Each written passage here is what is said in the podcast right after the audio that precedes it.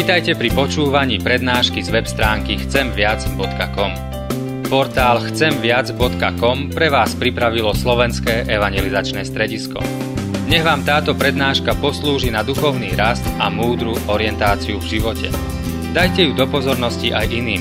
Pridajte si nás na Facebook alebo Twitter. Chcemviac.com Viac ako dáva tento svet. Milí schromáždění, myslím si, že když by nějaký nezaujatý pozorovatel viděl některé křesťany, tak by si mohl říct, že ti křesťani to někdy s tím Ježíšem prostě přehánějí. Vždycky všude odpověď Ježíš. Na každou otázku či životní problém odpoví slovem Ježíš. Já osobně jsem přesvědčený, že s Ježíšem to přehnat nejde, ale na druhé straně s jedným dechem je třeba říct, že někteří lidé mohou o Ježíši mluvit třeba hloupě nebo bezmyšlenkovitě a tak vlastně brát Boží jméno nadarmo. A především, když mluvíme o Ježíši hloupě a bezmyšlenkovitě, tak určitě je pravda, že tím dokonce můžeme to Boží jméno zneužívat. A to by byl samozřejmě velký problém. Dovolte, že tady hned na začátek řeknu jednu historku, kterou už jste možná z mých úst nebo někde jinde eh, slyšeli. Jeden pastor chtěl říci dětem biblický příběh nebo příběh s biblickou pointou a rozhodl se, že začne takovou malou hádankou. A tak říká, milé děti, co to je? Skáče to ze stromu na strom, má to hustý ryžavý kožich, má to rádo oříšky. Co to je, děti? A ticho. Děti nereagují, nikdo se nehlásí, a tak pastor přemýšlí, co řekl špatně, jak to, že ty děti nereagují. A najednou se tam někde vzadu přihlásí jedna malá holčička a říká, no pane faráři, já vím, že správná odpověď je vždycky Ježíš, ale dneska mi to spíš vypadá na veverku. A tím chci ilustrovat tu myšlenku, že někdy jsou lidé tak naučení vždycky říct Ježíš, ale ve skutečnosti si ani neuvědomují, co říkají, ve skutečnosti si ani neuvědomují, kdo ten Ježíš je a co pro ně znamená. A tak ano, utíkejme se k Ježíši. Říkejme, že odpověď na mnohé životní otázky je opravdu v Pánu Ježíši Kristu. Ale nečiníme to bezmyšlenkovitě a činíme to moudře. A k tomu, abychom to mohli tak činit, tak opravdu potřebujeme vědět, kdo je ten Ježíš. A přesto, že mnozí o Ježíši toho znáte všechno, možná kdybychom vás tady postavili a řekli, řekněte nám, co víte, tak než byste povyprávěli všechna ta podobenství a ty příběhy, tak možná by to utekly dokonce i hodiny. Ale přesto se může stát, že žijeme s takovou jakousi svou vlastní představou Ježíše a ne s tou, která je biblická, ne s tou, kterou nám přináší Boží slovo. A tak vlastně i cílem toho dnešního kázání je, abychom si znovu připomněli a znovu uvědomili, kdo je Ježíš a zdáváme to správné vnímání jeho Ježíše Krista. A teď už bych vás poprosil, abychom se postavili a přečtu text, který je určen na tu dnešní neděli. Je to text s Filipským z druhé kapitoly a já budu číst prvních jedenáct veršů Filipským, druhá kapitola, prvních jedenáct veršů. A tam čteme tyto slova. Je-li možno povzbudit v Kristu, je-li možno posílit láskou, je-li jaké společenství ducha, je-li jaké soucit a slitování, dovršte mou radost a buďte stejné mysli, mějte stejnou lásku, buďte jedné duše, jednoho smýšlení, v ničím se nedejte ovládat stižádostí ani ješitností, nebrž v pokoře pokládejte jeden druhého za přednějšího než sebe. Každý ať má na mysli to, co slouží druhým, ne jen jemu.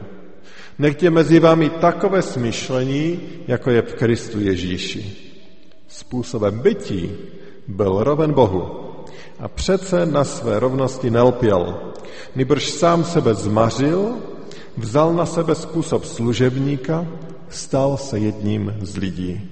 A v podobě člověka se ponížil, poslušnosti podstoupil i smrt, a to smrt na kříži. Proto ho Bůh vyvyšil nade vše a dal mu jméno nad každé jméno, aby se před jménem Ježíšovým sklonilo každé koleno na nebi, na zemi i pod zemí. A k slávě Boha Otce každý jazyk, aby vyznával, Ježíš Kristus je Pán. Prosíme tě, náš drahý Pane Ježíši Kriste, aby koncem i toho našeho schromáždění, ale především koncem našeho života bylo to, že budeme vyznávat, že jsi Pán. Amen.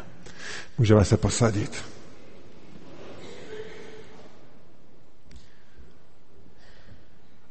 Určitě ten text, který jsme přečetli, je bohatý text, ale jak už jsem řekl, chtěl bych dneska mluvit o tom, kým je Ježíš Kristus.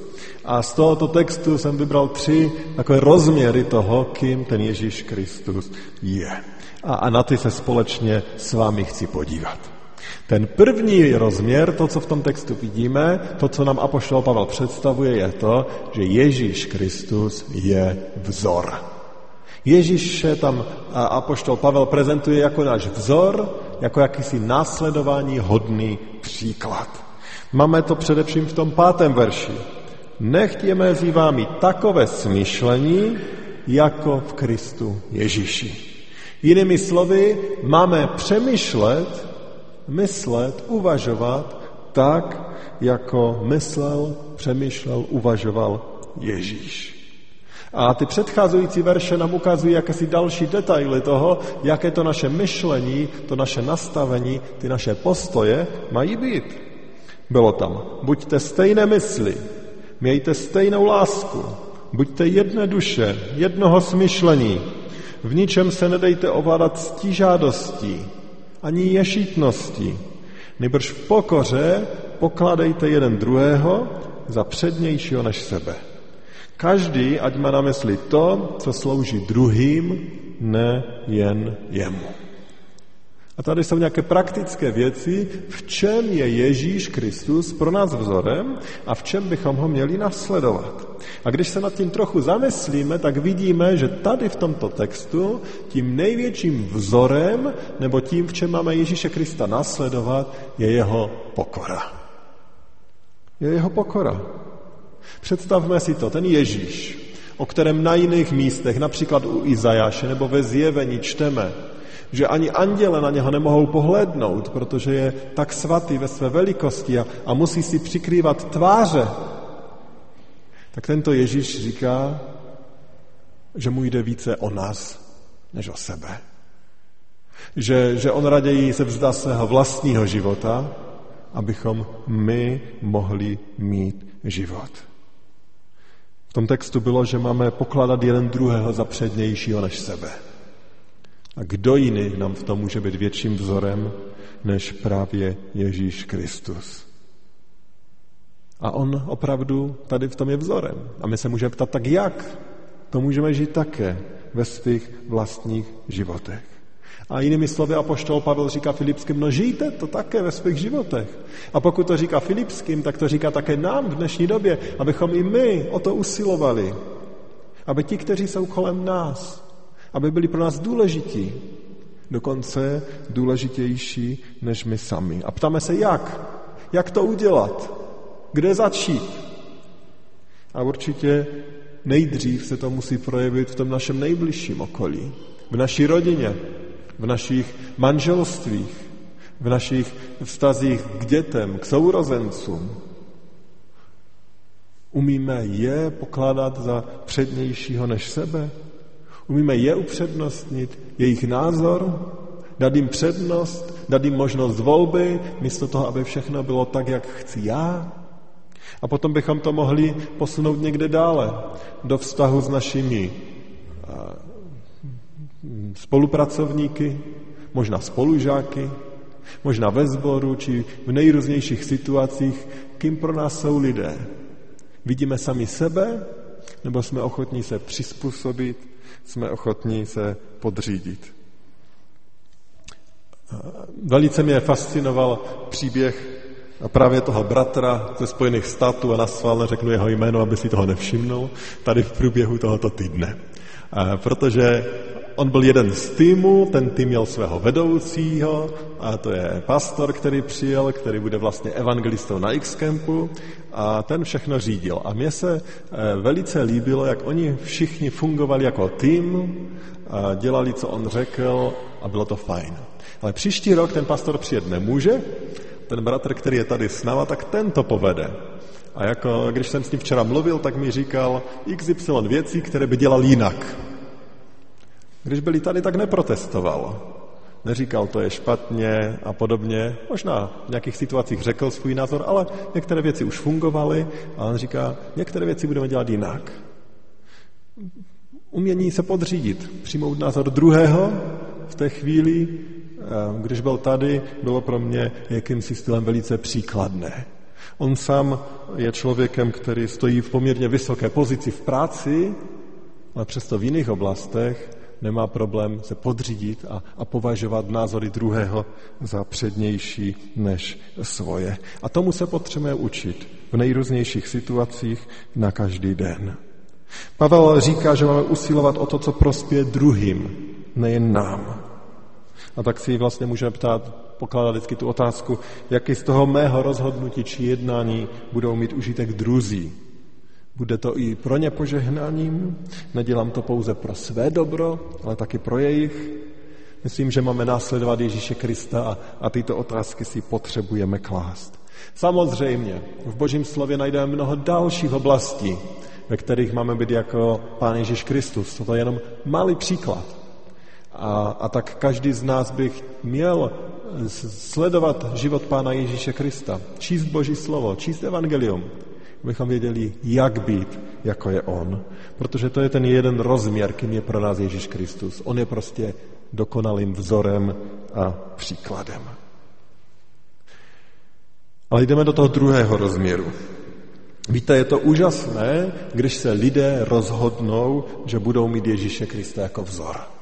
Že se budou snažit žít tak, jak žil on. Ale hned tady vás musím upozornit na jisté nebezpečí. Pokud bude člověk mít Ježíše Krista pouze jako vzor, který se bude opravdově snažit následovat, a pokud bude zároveň sám se sebou upřímný, tak tohoto člověka to dovede do obrovské krize, či dokonce do zoufalství. Zjistí totiž, že přesto, že se snaží, snaží se žít tak, jak to pan Bůh říká, snaží se žít tak, jak žil Ježíš, snaží se ji nasledovat, tak dojde do bodu, kdy zjistí, že stejně znova a znova selhává a že není takový jako Ježíš. Že neumí být tak pokorný například jako Ježíš. A to je velice bolestné eh, eh, zjištění a, a pro člověka to může být velice těžké a takový člověk možná neví kam dál. Možná jste to dokonce ve svém životě zažili. Chtěli jste žít dobrý život, nebo to zažíváte dokonce teď. Chcete odpouštět, ale stále a znova a znova připomínáte tu starou křivdu. Možná chcete být pravdiví, a stejně vám ta lež znova a znova vyskočí z úst. Možná chcete ovládat svůj hněv, ale když se setkáte s tím jistým člověkem, tak se prostě neudržíte. Možná se chcete vyvarovat nevhodných pořadů či filmů v televizi, ale stejně vás svrbí ruka a nakonec podlehnete. Chcete udržet dobré vztahy v rodině a přesto jste těmi, kteří někoho nemohou vystát. Chcete se vzdát alkoholu nebo něco, z čeho, co vás spoutalo a vydržíte to chvilku, ale stejně zase spadnete do stejných kolejí. Takovými lidé totiž jsme, selháváme. A pokud by člověk chtěl mít Ježíše jako vzor, tak potom uvidí tváří v tvář sebe a zjistí a uvidí svoji bídu a slabost. A v takové chvíli je tady ďábel velice rychle a řekne, no ty prostě nejsi dost dobrý. Ty už jsi ztracený případ, ty už křesťanem být nemůžeš. A právě proto nestačí, když je Ježíš pouze náš vzor. To by nás zabilo. Potřebujeme Ježíše jako zachránce. A to je ten druhý rozměr. Ježíš jako zachránce. A o tom také hovoří ten text, který jsme četli na začátku. Tam osmi verš říká, v poslušnosti, o Ježíši říká, že Ježíš v poslušnosti podstoupil i smrt, a to smrt na kříži. A přestože to tady Pavel do detailu nevysvětluje, tak věřím, že snad všichni, kdo jsme dneska tady, známe to evangelium. Proč podstoupil smrt na kříži? No prostě za nás, za naše hříchy, aby nás vykoupil, aby nás zachránil. A dovolte, že hm, to, jak si eh, odcituji nebo vysvětlím, tak jak to říká apoštol Jan ve svém listu, on říká, v tom se ukázala boží láska k nám že Bůh poslal na svět svého jediného syna, abychom skrze něho měli život. V tom je láska. Ne, že my jsme si zamilovali Boha, ale že On si zamiloval nás a poslal svého syna jako oběť smíření za naše hříchy. Ježíš zemřel za naše hříchy a tím se stal naším zachráncem. Přestože nedokážeme žít jako On, tak právě On nám naše hříchy a nedokonalosti odpouští, stává se zachráncem a proto potřebujeme Ježíše jako zachránce. Pokud bude pro nás jenom dobrým morálním vzorem, a, a, a mnoho lidí by řeklo, ano, Ježíš je pro ně velkým příkladem, pak je to příliš málo. Musíme se jim také nechat zachránit a vlastně zachraňovat. Ale nejde jenom o to, od čeho nás zachránil nebo z čeho nás zachránil, ale také pro co nás zachránil. Potřebujeme si připomínat, že on nás zachránil pro život s ním. A ten život s ním má dvě roviny. Jedna je tady na této zemi, dokud ještě budeme tady, a ta druhá je potom u něj v nebesích. Proto nás zachránil. A dokud jsme na této zemi, tak on nás chce zachraňovat v jakýchkoliv a z jakýchkoliv situací. Pro Ježíše není žádná situace neřešitelná. On má vždy cestu a, a plán pomoci a záchrany. On má východisko tam, kde z lidského hlediska už žádné východisko neexistuje. Už prorok Izajáš říká, hle, činím něco docela nového. A už to raší. Nevíte o tom? Já povedu pouští cestu pustou krajinou řeky. A tady je ten obraz toho, že tam, kde už je všechno spustošené, kde už není žádný život, tam povede cesta, tam budou lidé cestovat, tam to bude žít, řeka tam poteče, najednou v té mrtvotě se objeví život. Ježíš nezachraňuje jenom tak, že něco trochu zlepší. Ježíš zachraňuje tam, kde už je všechno mrtvé, tak tam on přivádí život. A může to být ve vztazích, Může to být v nejrůznějších e, situacích, do kterých se dostaneme. Tam, kde už nevidíme východiska naděje, v nějakých těch našich závislostech, v našich nějakých finančních eh, trablech. Pán Bůh je mocným Bohem a zachraňuje způsobem, který my si ani představit nemůžeme. Tam, kde už lidé dnes nedávají žádnou naději, tam on přichází jako zachránce a vysvobozuje. To je Ježíš, který je zachránce. Takže prvně jsme si představili Ježíše jako vzor. To je důležité pro křesťany, aby Ježíš byl naším vzorem, ale nestačí to. A potom který je zachránce. A je určitě nezbytné pro nás, abychom v Ježíši měli svého zachránce. Ale mám tady ještě jedno ale. Ono ani to není dostatečný křesťanský pohled na Ježíše Krista. I když ho máte jako vzor a i když k tomu ho máte jako zachránce, tak pořád to není Ježíš, tak jak jej prezentuje Bible. Je to něco důležitého, ale není to všechno. Protože Boží slovo říká, že Ježíš kromě toho, že je naším vzorem a naším zachráncem, musí být také naším pánem. A to jdeme ještě zase o stupněk výše, o rozměr dál. Znovu pasáž z toho našeho textu. Proto Ježíše Bůh vyvyšil nade vše a dal mu jméno nad každé jméno, aby se před jménem Ježíšovým sklonilo každé koleno na nebi, na zemi i pod zemí. A k slávě Boha Otce každý jazyk, aby vyznával Ježíš Kristus jest Pán. Tento text říká, že Ježíš je vyvyšen nade vše.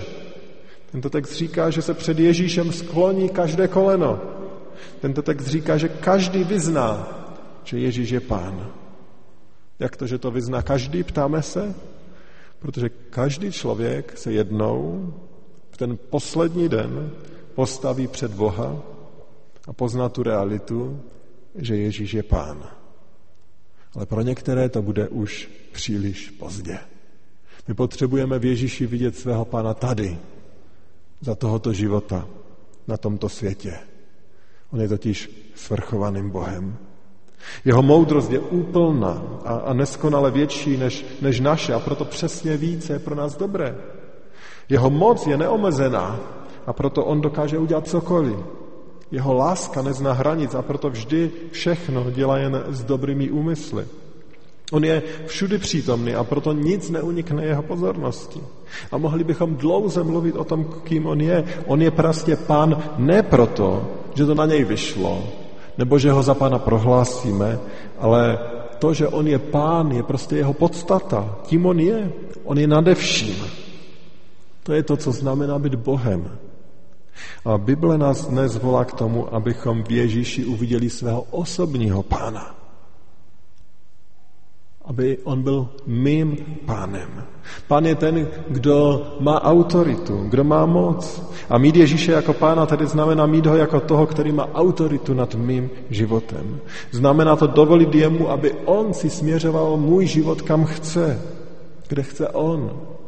Mít Ježíše jako pána znamená vzdát se řízení svého života. Znamená to, že už si nejdu životem, tak jak chci já, ale v každém okamžiku se ptám, kde mne chce vést On. Mít Ježíše jako pána někdy znamená dát mu svobodu dělat s mým životem cokoliv. A, a tak nějak nejcitelněji to prožíváme tehdy, když se zamyslíme nad věcmi, kterých se jaksi strachujeme a bojíme. A když mu vyznáme, že klidně přijmeme i tyhle věci, pokud on to bude chtít. Někdo se bojí nemocí a umírání a bolesti. A mít Ježíše jako pána znamená, že mu dokážeme vyznat Bože, i kdybych měl zbytek tohoto života přepoutat na lůžku, tak je-li to cesta, kterou ty chceš, abych šel, tak já ji půjdu, protože ti důvěřuji a protože preferuji tvoji vůli na tou mou. Pokud eh, někdo zažívá strach nad tím, že celý život bude sám, tak to znamená, že řeknu, bože, raději budu sám, bez manžela, bez manželky, ale s tebou. Pokud je to to, co ty chceš. Mít Ježíše jako pána prostě znamená, že, že mu dáme jakoukoliv oblast svého života s důvěrou, že on po nás chce nejlepší. Ne, Ježíš není ten, kdo by z našeho života chtěl udělat jakési tragédie, chtěl by, abychom prožívali jenom jakési muka a odříkání a, a takové věci. To vůbec ne. Ale já tady mluvím o postoji našeho srdce. O tom, že mu dáme všechno. A že z jeho ruky přijmeme všechno s důvěrou, že on dělá to nejlepší. Milí bratři a sestry, je extrémně důležité, aby Ježíš Kristus nebyl pouze naším vzorem, nebyl pouze naším zachráncem, ale aby byl mým, vaším, tvým pánem. A tak je důležité a, a k tomu vlastně se scházíme i do Božího slova, abychom dovolili svatému duchu, aby udělal takovou kontrolu našeho srdce. Zda on opravdu je mým pánem. Zda každá oblast mého života jemu patří. Zda si nedělám některé věci prostě po svém, tak jak mně se líbí. Tak můžeme prosit Božího ducha, aby nám ukazoval, co není v pořádku. A pokud nám to ukazuje, tak je často vyznat, pojmenovat, činit z toho pokání a prostě prosit Ježíše, aby nás proměňoval. Protože pro takový život jsme byli stvořeni. Pro život v nasledování Ježíše Krista jako pána. A takový život a pouze takový život přináší tento opravdové štěstí. A tak, milí bratři a sestry, chtěl bych nám dát čas právě na takovou modlitbu. Na modlitbu, kde bychom prosili Pána, aby nám ukázal, co není v pořádku. A na modlitbu, aby nám ukázal, jestli On opravdu je naším pánem. Pokud náhodou zjistíme, že my sami jsme si pány, abychom to mohli Pánu Bohu vyznat. Ale na druhé straně, i pokud vyznáváme, že On je naším pánem, tak určitě je spousta oblastí, které mu můžeme dát do rukou a prosit, aby to jeho panství, ta jeho moc byla ještě více viditelná v našich životech. A tak skloňme se teď v této chvíli a v takové modlitbě vyznávání a prozbě, aby opravdu Pán byl těm, tím, který povede náš život. A modleme se v tichosti a já to potom zakončím hlasitou modlitbou.